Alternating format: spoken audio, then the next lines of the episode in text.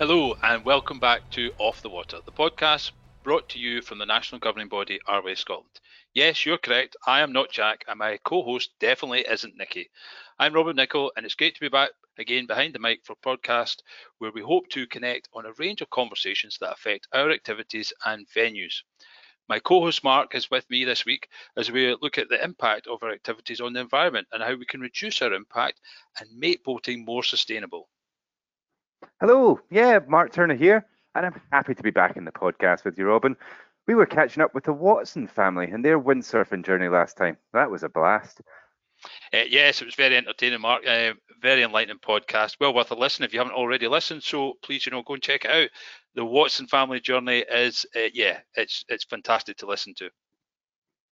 Yeah, in this episode, we're going big uh, as the Watson family sure have in their windsurfing journey. Uh, but this time we're going to look out for the environment. The environment can often be too hard to compute or, or too big to tackle category, with many cogs to make it truly sustainable. While as an organisation, we continue to work towards practical actions to minimise our impact on the environment, we're very fortunate this week to have three guests to highlight some practical actions you, your family, your club, or association could adopt.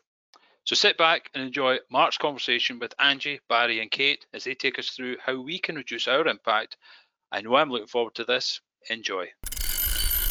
So today I've got three really fantastic guests to come and hopefully share some insights in it and make it a little bit more manageable to think where we can maybe make an impact on our local environment or on those around us. We have Angie Fraser from Aberdeenshire Sailing Trust, uh, we have Kate Fortnam from the Green Blue, and we have Barry Fisher from Keep Scotland Beautiful. I wonder if we could just start and ask each of you to introduce yourself and perhaps give us a little bit about where you fit in the environment. Angie, I'm going to start with yourself. Okay, so I'm principal of Aberdeenshire Sailing Trust. I guess we started thinking about what we could do a few years back, um, really to get on the on the road to net zero. It's a long and bumpy road ahead, or a long and winding road, however you like to think about it. So we started thinking about what steps we could take, um, and some of them are baby little steps, some of them are bigger steps that have required more time, more thought. Um, so it's kind of putting little bits in place so that we're reducing our impact on the environment and in particular things like our carbon emissions. So that's that's where we're at. And that's what we're doing. Yeah, hi Mark. Uh, thanks for inviting me along to this podcast. Um, yeah, I'm the campaign manager for the Green Blue, and um, the Green Blue is the environmental awareness program for the Royal Yachting Association and British Marine. And essentially, we're aiming to make recreational boating across the UK more sustainable. So we do a lot of outreach work um, with the boating community. So that could be educational in terms of raising awareness of what the environmental issues are and providing best practice solutions on what we can do as boat users, clubs, centres, or businesses to minimise our environmental impact. Thanks for inviting me on. Um, it's great to be with esteemed colleagues who I hope I don't let myself down with my lack of knowledge. Their introduction has already been pretty impressive, but I'm the chief executive of Keep Scotland Beautiful, which is the charity which is about supporting a clean, green, and sustainable Scotland. We basically have three key objectives. We want to reduce litter and waste and ensure Scotland has a circular economy. Uh, we want to combat climate change and support Scotland achieve its net zero ambitions. And we want to protect and enhance places where people live and where they increasingly work. So within that very short description, there's a huge range of programs that we're involved in. Uh, but I think one thing that Keep Scotland Beautiful is really passionate about, really proud of actually, is is the community engagement and where we work with communities, alongside communities, not at them. Um, and, and, I think that's kind of, I'm sure that'll come up today in the conversation, is just crucial how we engage people And sometimes what can feel quite big and difficult challenges. And I think it's really important to take a bit of time to get alongside people. But I'll lay out gratuitously my sailing credentials for the sake of your uh, RYA Scotland listeners. Uh, I had the great privilege of also uh, running Ocean Youth Trust Scotland Sail Training Organisation um, in the first part of my career. Um, through that experience, both as a young person and a volunteer, and you know, I, have seen some amazing things across the, the Scottish seaboard, the Scottish coasts, uh, and and indeed beyond. And I think actually, I'm sure the real success of the Green Blue campaign is to do with a lot of people in sailing will be deeply connected with nature, actually, because that's a huge part of what it's about. Um, so it's great to see the continued leadership uh, in sailing around this really important topic. So I guess the first little uh, topic of discussion is is what some of those small things are, and uh, we can go in our individual areas, or we can think about little things that have been done. But uh, Angie, just starting with yourself, I was really impressed with some of the questions that you brought up at the training conference the other week and ways that you're looking about making a difference for uh, both the sailing Aberdeenshire Sailing Trust, but also the local sailing clubs. Can you tell us a little bit about the, how you went about these changes and what they are? Um, well, we started to think about what were our biggest um, carbon emissions, what was our biggest things in the carbon footprint, and what could we do about them. And one of those is transport. Um, and transport is one that is something you can do something about because we can swap away from, uh, you know, a petrol or a um, diesel vehicle to an electric vehicle. So, so we have three sites at Aberdeenshire Sailing Trust. They're not all right next to each other, um, and we have to move boats to and from one of the sites every season to be able to sail there. So we thought this is actually quite a lot towing boats to to the venue. Um, so we should really be looking to do this with an electric vehicle. Um, so we started the process of looking for some grant funding to help us with that. And between the grant funding um, and also a, a top-up loan from Home Energy Scotland, we managed to get last summer a Nissan ENV 200. So we can now tow um, lightweight boats. We can't tow, you know, like a yacht or something like that, but we can tow lightweight dinghies um, backwards and forwards between our venues. And it's also been really useful for moving engines to get them serviced, moving sails, moving instructors. Um, so, so that's reduced a lot of our emissions.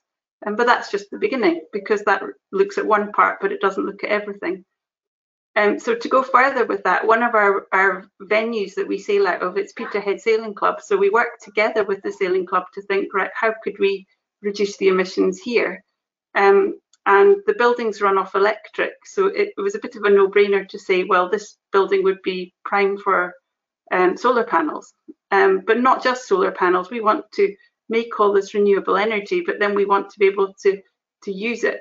Um, so we figured that solar panels and battery storage um, in the form of a Tesla wall would really help. It would mean that we would be out there sailing and we would come back in the battery would be fully charged. We'd have lots of hot water for showers and heating and cups of tea. We, we didn't plan on COVID stopping us getting into the clubhouse, but that was all the idea. And then, of course, um, in the winter, if you're only there once a week, your battery will hopefully be fully charged by the time you arrive. So the big thinking with this was that we would have solar panels to generate our own energy. We would we're in a sunny spot in Peterhead. It's great for it. And uh, we'd have a power wall to store our energy. Um, and in addition to that, we would have electric car charging um, so that we could have anyone who wanted to arrive with an electric vehicle go out for a sail. They could plug their car in, come back in, and have some solar energy topping up their car so that when they wanted to go home, they could go home thinking, ah, this is great. I've been out and I haven't actually been burning carbon on my, my, my jolly sailing today. So these are some of the things we've done. Um, there are other things that are harder to do. So we have lots of groups that come sailing with us, school groups, and of course they're coming mostly by bus. Um, and that is much harder because we haven't really got bus alternatives yet, and the schools, you know, the bus companies don't do that. So we were thinking, well, what can we do about that? So in the short term, we're thinking the best thing we could do about that would be doing some offsetting. Um, and that's something that that there are lots of places that you can go to that would say we can plant trees on your behalf.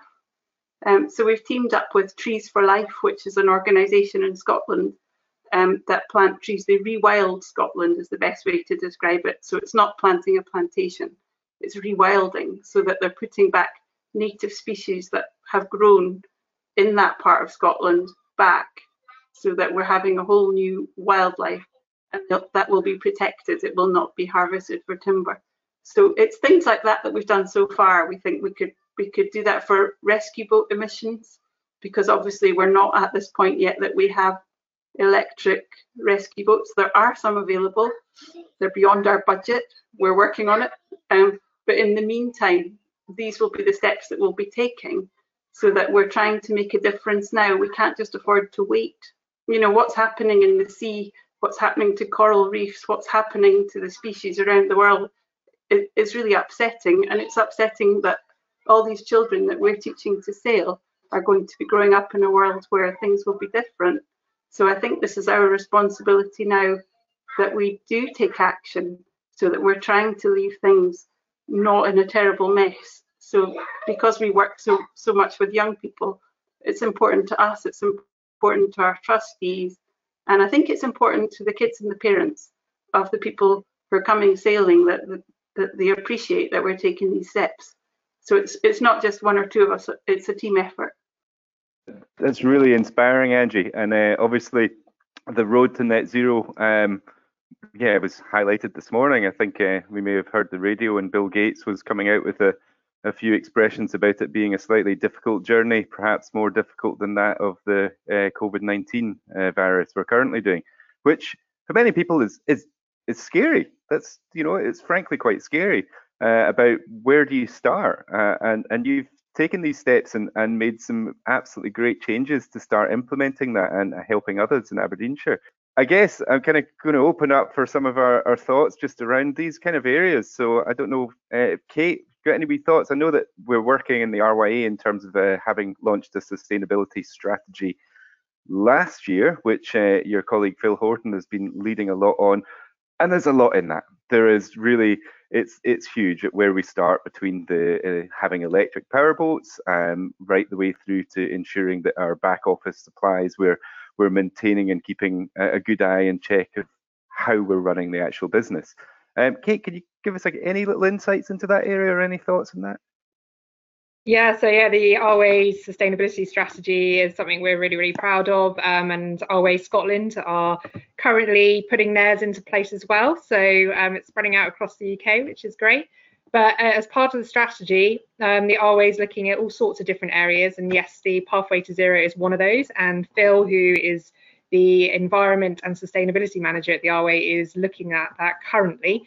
And we are having conversations with various clubs um, around their energy use and what kind of facilities they can put in place. So it's great to hear um, what Angie's been doing. And I've literally just come off a meeting with a group of clubs discussing sort of um, water source, heat pumps, um, solar panels, etc. Because we, we want to bring RYA clubs together, the community, to share best practice and learn from each other. So if there are clubs out there who have um, made adaptations to their buildings, then of course we'd love to hear about those because other clubs may be listening now and wanting to, to put these facilities in place and want to know where to start um, and get some good advice. So if that is the case, then do get in touch with um, the Green Blue and we can get you as part of that group. Yeah, it's great to hear um, what the trust is doing um, there, Angie you know, it's a great case study and example for other clubs across Scotland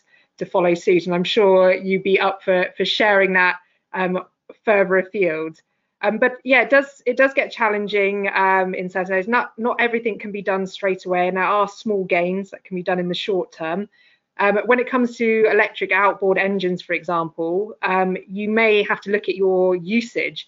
And if you're only using a small power boat you know, rarely on the water for safety, you may not actually need to swap to an electric outboard yet, if, especially if that engine is still in good use, because you have to look at the full cycle of that piece of equipment.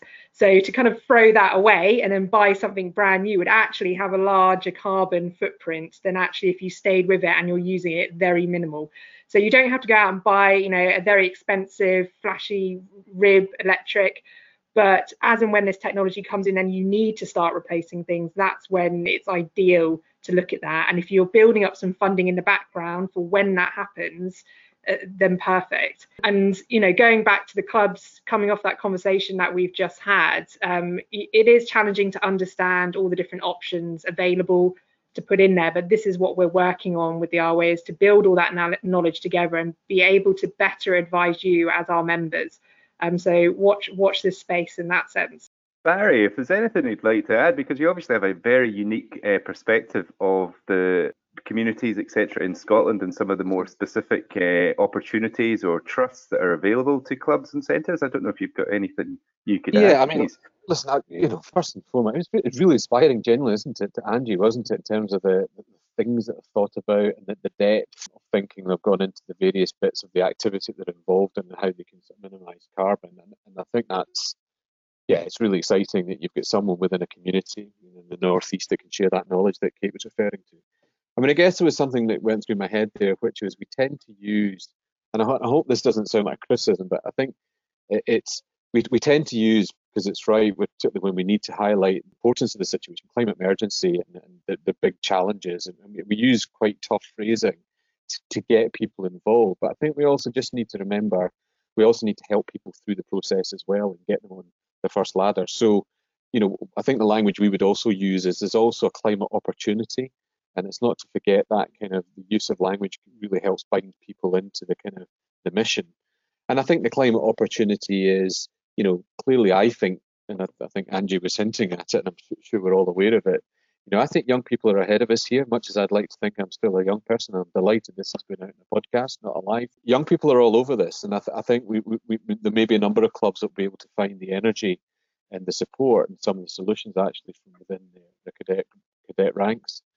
I think also, um, I think Green Blue is just an incredible. You know, looking ahead of this podcast, having a right good look at the website, Kate, and it's great. You know, it's an amazing a collection, a single point but I think we shouldn't underestimate, you know, the power of local champions, local voices, um, who might not necessarily be at all involved in sailing.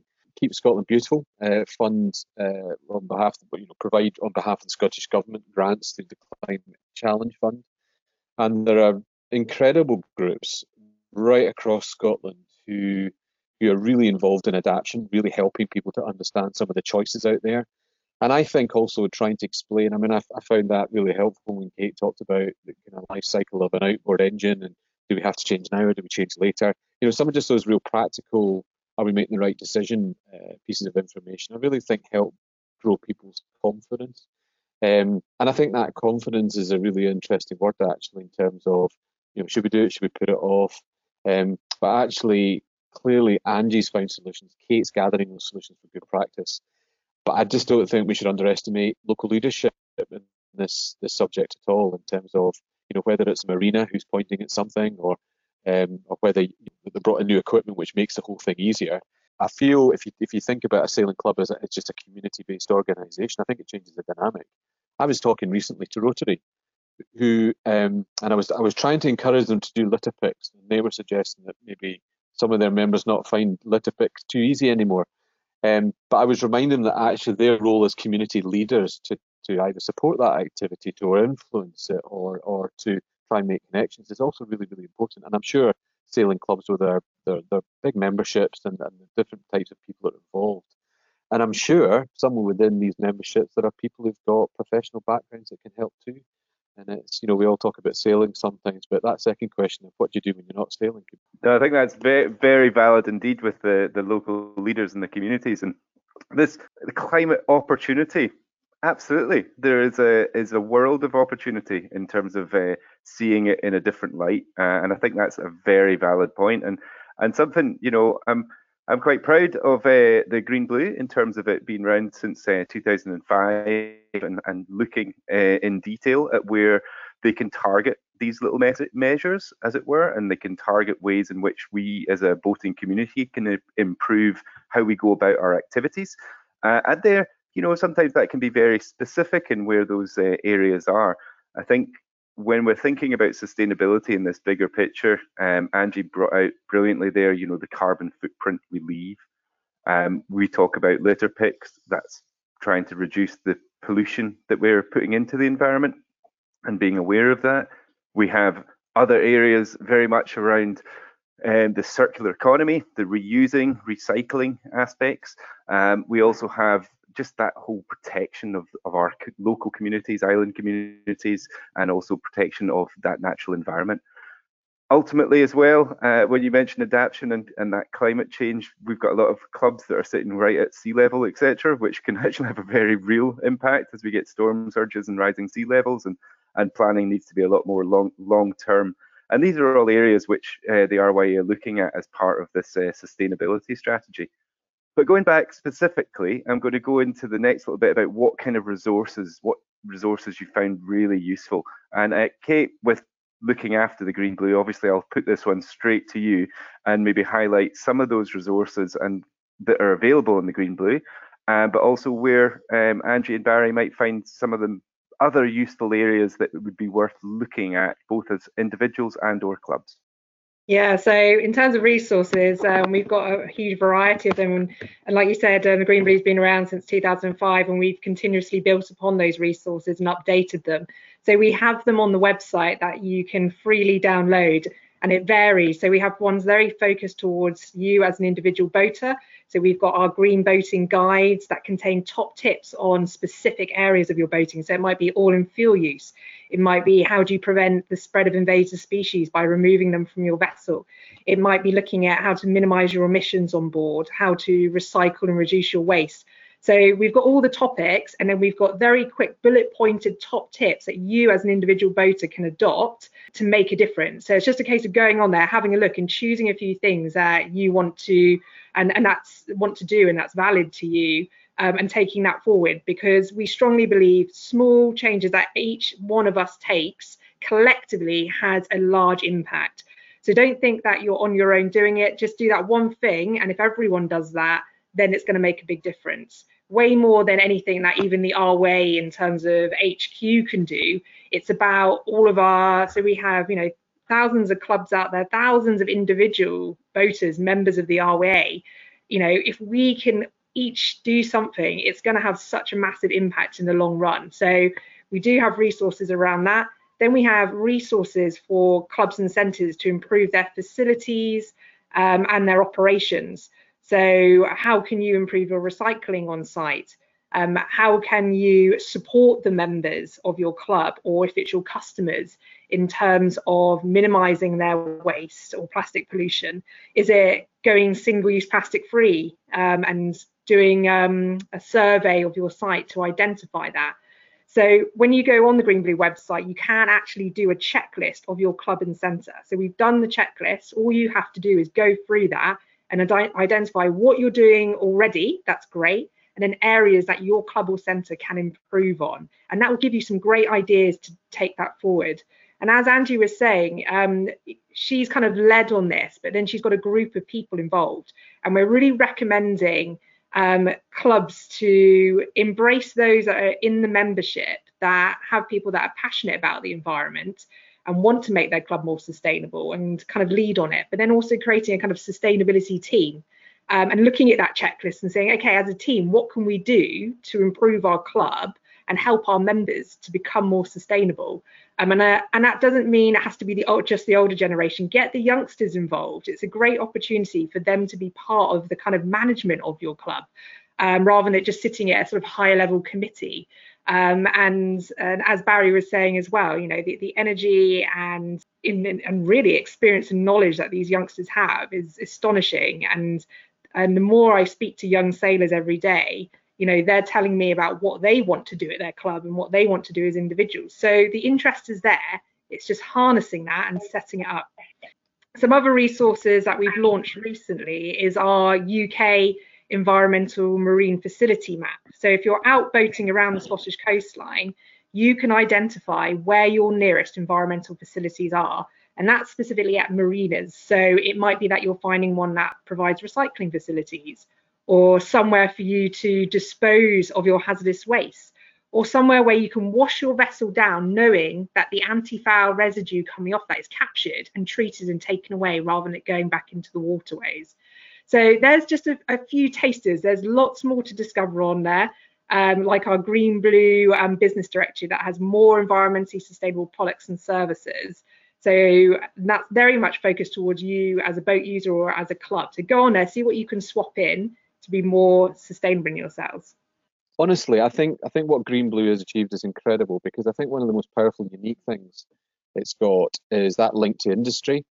Um, and actually built baked in from the start is that sense that you know this is we need to bring industry or private sector with us and i think that so going back to that that climate opportunity piece i think is really important because actually what I'm sure industry's getting out of it is closer to their market, closer to customers who are going to become increasingly discerning about these these products that we've just referred to, referred to anti-fouling, and people will be interested in the construction methods, and people will be increasingly interested in whether marinas have got the opportunity to do things. I think I think it'll be a really interesting dynamic going forward. I, I can't compete with those resources, and, and, and I won't because it's so blooming well thought through. It's great. I think what we would add is keep from Keep Scotland Beautiful's perspective. Um, we've got another inquiries from from groups right across the country, particularly to do with handling of litter, and we've got some really practical ways in which people to do that safely. And safely has never been more important now with COVID, obviously. So uh, maybe there's an opportunity for us, Mark, to share some resources across the Arway channels and make sure we're joining that up. And on the spirit of joining things up, I, th- I think it's incumbent on all of us as organisations to, to, to share campaigning. So we've got a big piece around marine litter. We've got a campaign, it's Upstream Battle for the Clyde, and we'd love to replicate that right across major Scottish tributaries. Um, and actually, what's really exciting about that is that people are really, sure, everyone knows the Clyde and they've got a, got a relation to it, particularly on the west coast, but actually, folk, folk can be really fiercely um, proud of the tributary that runs into it. And actually, I think what we've unlocked there is people's interest in doing something about fundamentally marine litter because we know that all the you know 80% of litter that on the land end up in the sea and all the damage it caused. But if we can, you know, people energized, uh, uh, you know, with their own say the leaving, uh, how that how that makes the difference, you know, to what actually ends up in the Clyde. You know, I, I think we all need to, to you know think creatively about you know, uh, you know what, what we can do, you know, as a as a place. You know, if you think about a place and where a sailing club is, I always kind of imagine that normally, for obvious reasons, they're in really, really lovely places sometimes. Um, but that, that that grouping of people who care again about making sure that the club is a good place to be, it's a nice environment to be. Again, I, think sends a statement to the rest of the community.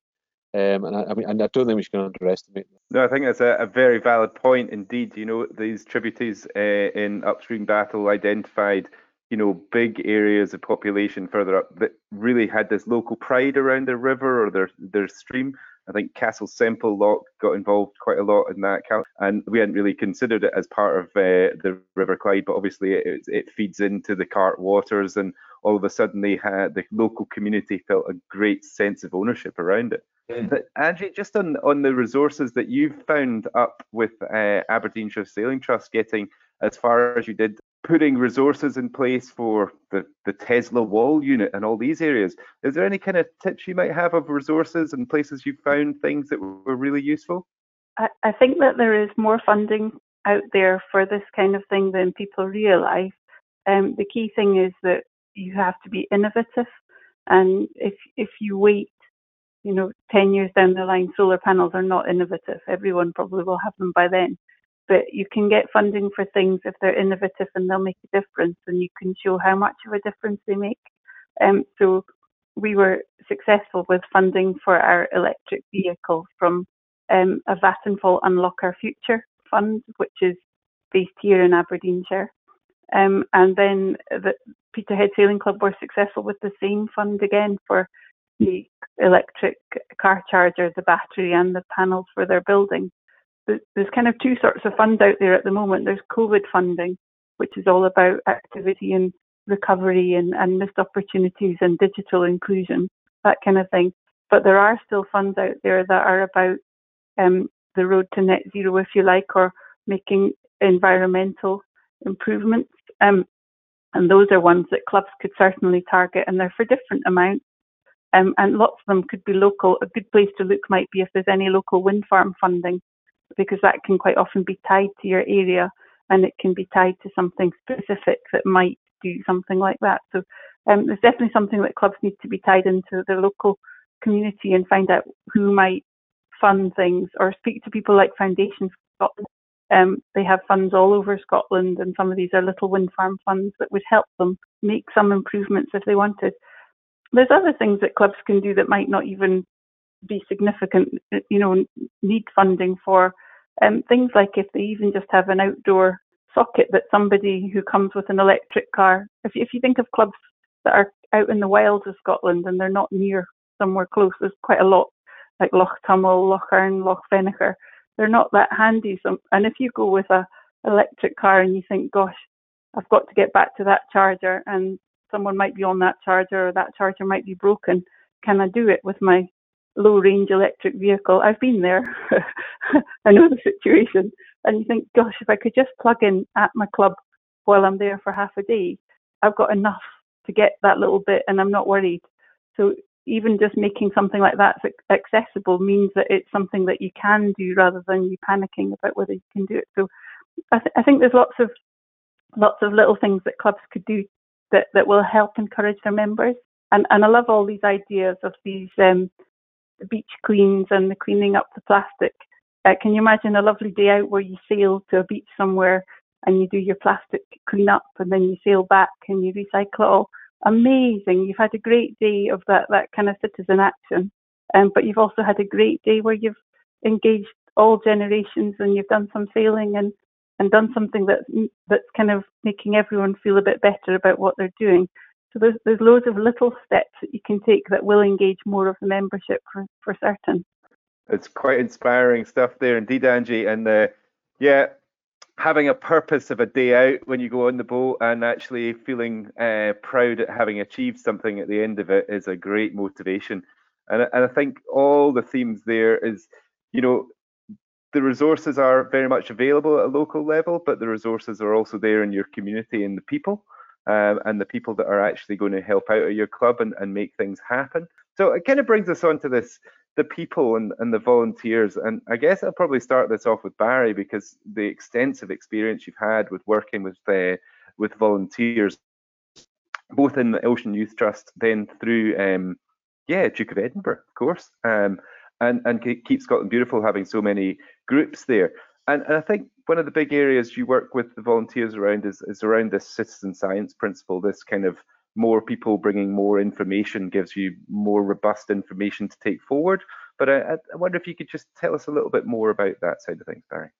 Uh, to me, there's there's something there which is about the energy of a, of a community that wants to do something, and just how powerful that is if you if you get that that's that position, and for an organisation supporting that, that that that can be the most exciting place to be because you know that something is about to change uh, when when a whole community is involved. Those foothills of trying to engage people in a subject, and I think we've maybe teased out there for, for some people, the, the, you know, the, the race to net zero is, is a bit of a start of start of a journey for some people at the moment. Um, is is an important one, and we're we're doing a bit of work around uh, what we would call climate conversations with communities. So sometimes there'll be some bodies let's say local government, for instance, you might find a discussion with the local community quite difficult in the climate because inevitably it might get round to a very micro, important issue, but a very micro issue about bin collection on a Thursday or a street light that wasn't quite right. But but I think we all need to take a step back in this topic and try and engage a community um, in, in, the you know the, the, steps they need to take, the things they can actually do. I think, as, as colleagues have pointed out. Um, but I think I, have always felt my career when a community or an individual takes half a step forward, if you can flood them with support and advice and encouragement, then actually incredible things can and do happen. So one thing that we do talk a lot about at uh, Keep Scotland Beautiful, and I think I referred to earlier, you know, the, this this big difficult challenge should be rewarded by reaffirming to people that they're taking the right steps. So we've got an amazing program called Beautiful Scotland It's Your Neighbourhood with groups right across Scotland doing amazing things to take, you know, building on that civic pride and really taking active steps to, to physically improve the environment. There's a lot of growing projects attached to that.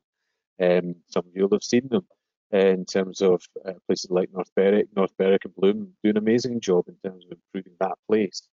Um, but I, th- I, think at the heart of it is empowerment and ownership and helping people to understand that it's okay to, to make these changes and do something.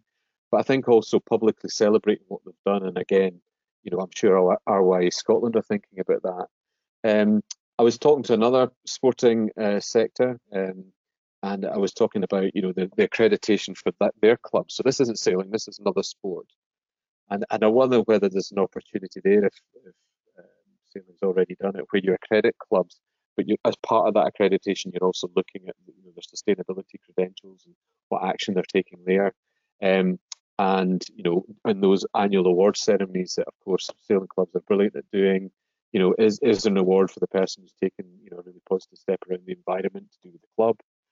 Um, you know, is there different ways of looking at this new challenge that we're all facing? It's basically celebrating behaviour, and I think that's a hugely powerful uh, part of the journey when people, when people in organisations and communities are taking a change. So whether it's um, you know local community councils celebrate people's actions, or whether it's a club that celebrate people's actions, important steps to take to sort of reinforce.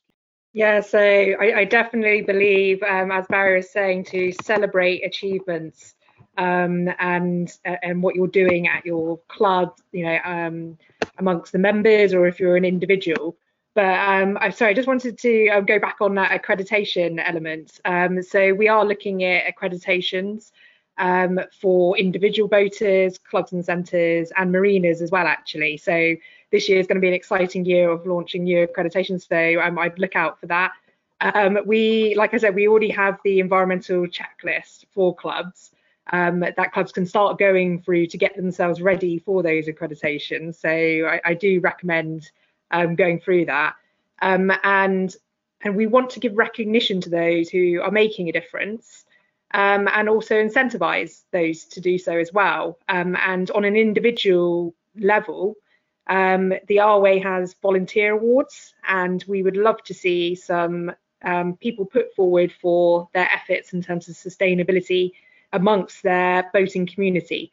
So I don't see why that that can't be, um, you know, a way forward of nominating someone in your community.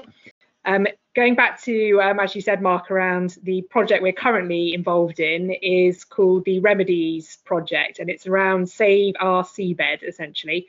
And we're looking at key environmental um, habitats um, on the seabed, and in particular, seagrass is an example of one of those. But we're working with um, different partners, uh, Marine Conservation Society, Ocean Conservation Trust, um, Natural England, and also specific communities where there are these um, seabed habitats that are particularly vulnerable um, and under threat, and where we as a boating community can help to minimise those impacts. And how we work and, and, do that is we will work with local clubs, um, centres, and marinas, for example, and offer, first of all, awareness raising of what these habitats are and how important they are to us as humans as well as the overall ecosystem. But more importantly, what we can do as a boating community to help protect them. Because essentially, unless we sustain you know the environment that we rely on for boating, we will not sustain the marine sector. Um, we're out in it every day. We rely on it for our livelihoods, well-being, and our enjoyment and we all have a small part to play in protecting that and in making sure that we can continue enjoying that into the future. Um, other projects that we're looking at, we're always looking to gain partnerships with local um, local existing projects. So one in the south of England um, we've partnered with is the Final Straw Foundation, and we are developing a single-use um, plastic-free accreditation for clubs, centres, and marine businesses. Currently, we're focusing that in the Solent area to trial run it, but we would like to expand that across the UK. Um, and what we would ideally love is to have um, an increased sort of volunteer network or partnerships across the UK where volunteers may already exist with organisations or um, we are also looking at developing our own volunteer network and we are starting this actually in the London South East region for the RYA where we are looking to appoint a green blue sustainability coordinator on our regional committee. And they would help look after green blue champions within localized areas. And those green blue champions would essentially deliver the outreach work for the green blue. And that might be delivering a club talk on um, environmental topics and best practice um, it may be in person or it may be over a webinar. It may be going and visiting a club and centre to do the plastic-free accreditation, um, seeing if you know those single-use plastics have been eliminated to then award them with that accreditation. It might be going to a Marina Open Day um, and having a green blue stand or a boat show.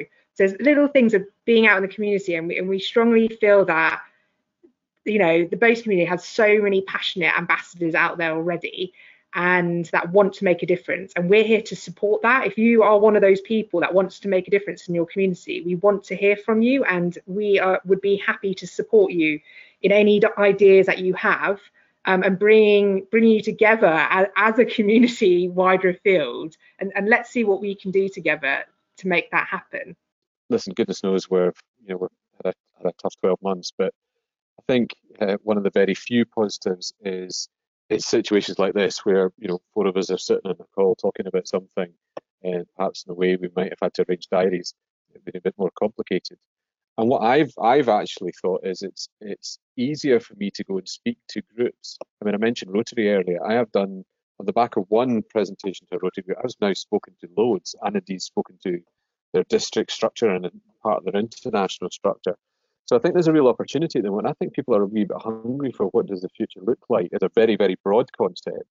And I wonder if there is a way in which this particular topic for, for sailing clubs might be one that allows people to come together and talk about it and, you know, invite people like Kate and myself into these conversations to hopefully, you know, provide a bit of advice. I would be ghost bold from my perspective to say inspire. It can be monotone at times, Mark. But but you know, I, I think hopefully just that that external push, uh, you know, you know, and uh, um, outside influence maybe just help organisations to or clubs to take that step forward. And it's certainly an offer from our organisation to be involved in that with RYA Scotland if that's something you think would be helpful. No, absolutely, and, and you know one thing that definitely highlights is uh, is the local communities and that kind of organic ground up way of things has much more power. Um, just to to basically what people see in that community is what they act upon. When you talk about the club maybe going out and leading on beach cleans in the area that other people on that beach see that club as as being somewhere leading in that area or or get drawn towards it. I mean i just maybe bring angie in on this as well and, and find out in the northeast if there was any other sort of community organizations that you witnessed while you're on the beach or running any training or that influenced you as a principal of a sailing trust uh, to take some of the actions which you have taken? There is a really proactive group up here, the East, let me get this right, East Grampian Coastal Partnership, that um, go around the whole of the Northeast doing beach cleans. And obviously, it's been a bit curtailed because of COVID, but prior to COVID, they were very active doing massive beach cleans and they got council support in always because there was lots of lots and lots of big heavy stuff. There's loads of fishing gear in the northeast here washed up on the beaches and they were super proactive at cleaning it up. Um, but you might just be thinking that if we run an event, or when we run an event, we should say, because we don't know when that will be, if we run an event, could we do things like say, okay, this is an open event, people will be travelling. Can we do some offsetting for the event so that people can come and we don't think that the event is going to create as big a carbon footprint as it would otherwise? Or could we put our sandwiches in paper bags as opposed to in plastic? In cling film. It could just be little things that clubs are thinking of, tiny steps, but they're all steps that will help.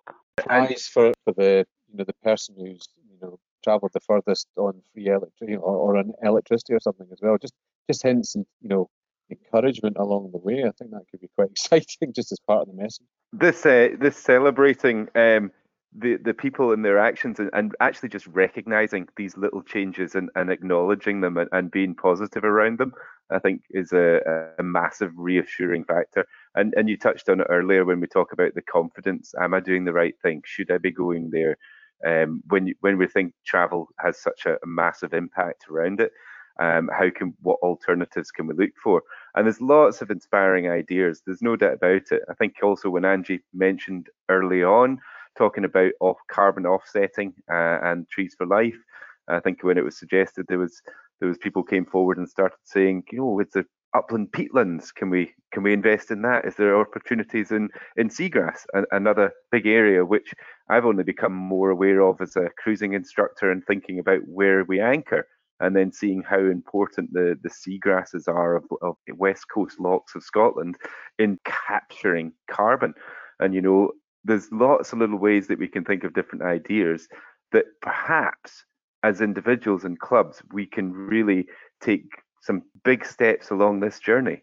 Um, so thank you very much for all coming along today. I do note on my time there's lots of different areas we've come along.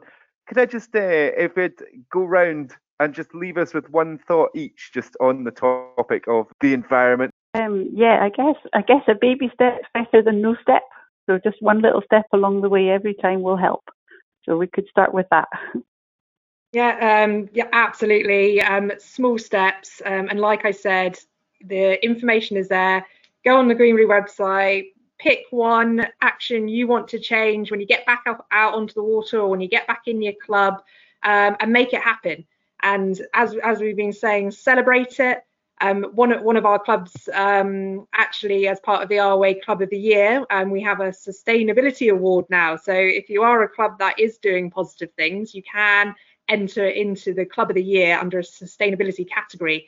And the one that um, got put forward um, is Emsworth Sailing Club. And what they did is they they put in an environmental policy, um, an action plan. They got all the youngsters involved, and they did a celebration day at their club. So they had cake.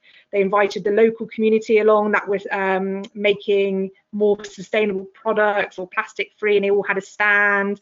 You know, the local conservation groups and they all gathered. And then we had a big beach clean. So we invited people into the club, local community, put on tea and coffee, and had a real celebration. And the energy um, was just immense. And, and, it was so interesting because um, uh, Peggy, who's their sustainability lead, really there.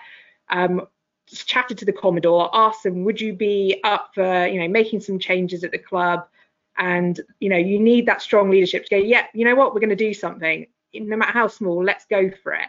And they were a little bit fearful that no one was going to turn up to this launch at the club. But then the whole entire club was packed out and they had youngsters reading poems about the environment and it was it was just amazing to see. And then they suddenly realized everyone wants this it's not don't worry if you feel like you're on your own and none of your members are interested they are so take that step and get everyone involved um, and I love that idea of taking the boats around to visit little coves and do beach cleans.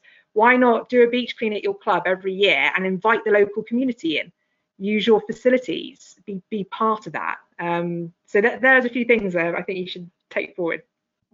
Well, that's music to my ears. Kate at Keep Scotland Beautiful will be delighted to help um, groups out, you know, sailing clubs out in Scotland organise those, and you know, Mark, you'll know how to put them in touch with us. I think I'll just go back to I think what I said before. Let let's let's see the the challenge of the climate emergency as a climate opportunity for communities, for clubs, for people.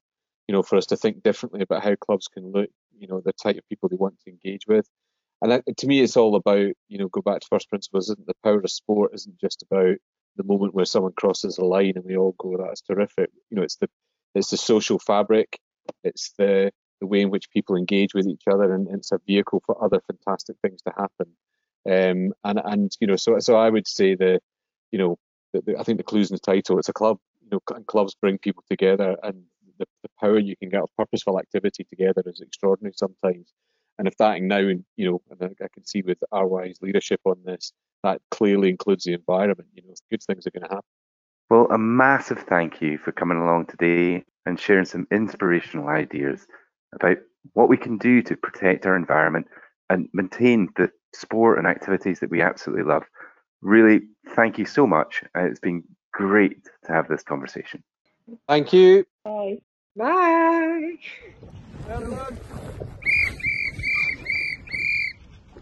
Home time. That was a, such an infectious conversation. And even as the recording stopped, it was inspirational to hear the further ideas and connections being made, definitely making most of this climate opportunity. Yeah, there was definitely some key themes that came out that resonated with the work we do with our clubs. Lots to do on all fronts, however. Creating small steps that work for you and your organisation is key. Engaging with your community and local groups will help. Now, don't be scared. Reach out. You'll find lots of key partners within your community who would be super keen to tackle some of the uh, challenges that we face. Yep, I'm pretty happy, Robin, and having brought this group together to share some of the updates and tips for our listeners amongst the boating community. Ultimately, we hope to take away the fear on the road to net zero and ensure the environment is there for generations to come. Thanks again for listening, and please hit the subscribe button, give us a like, or leave a review. See you soon. Stay safe.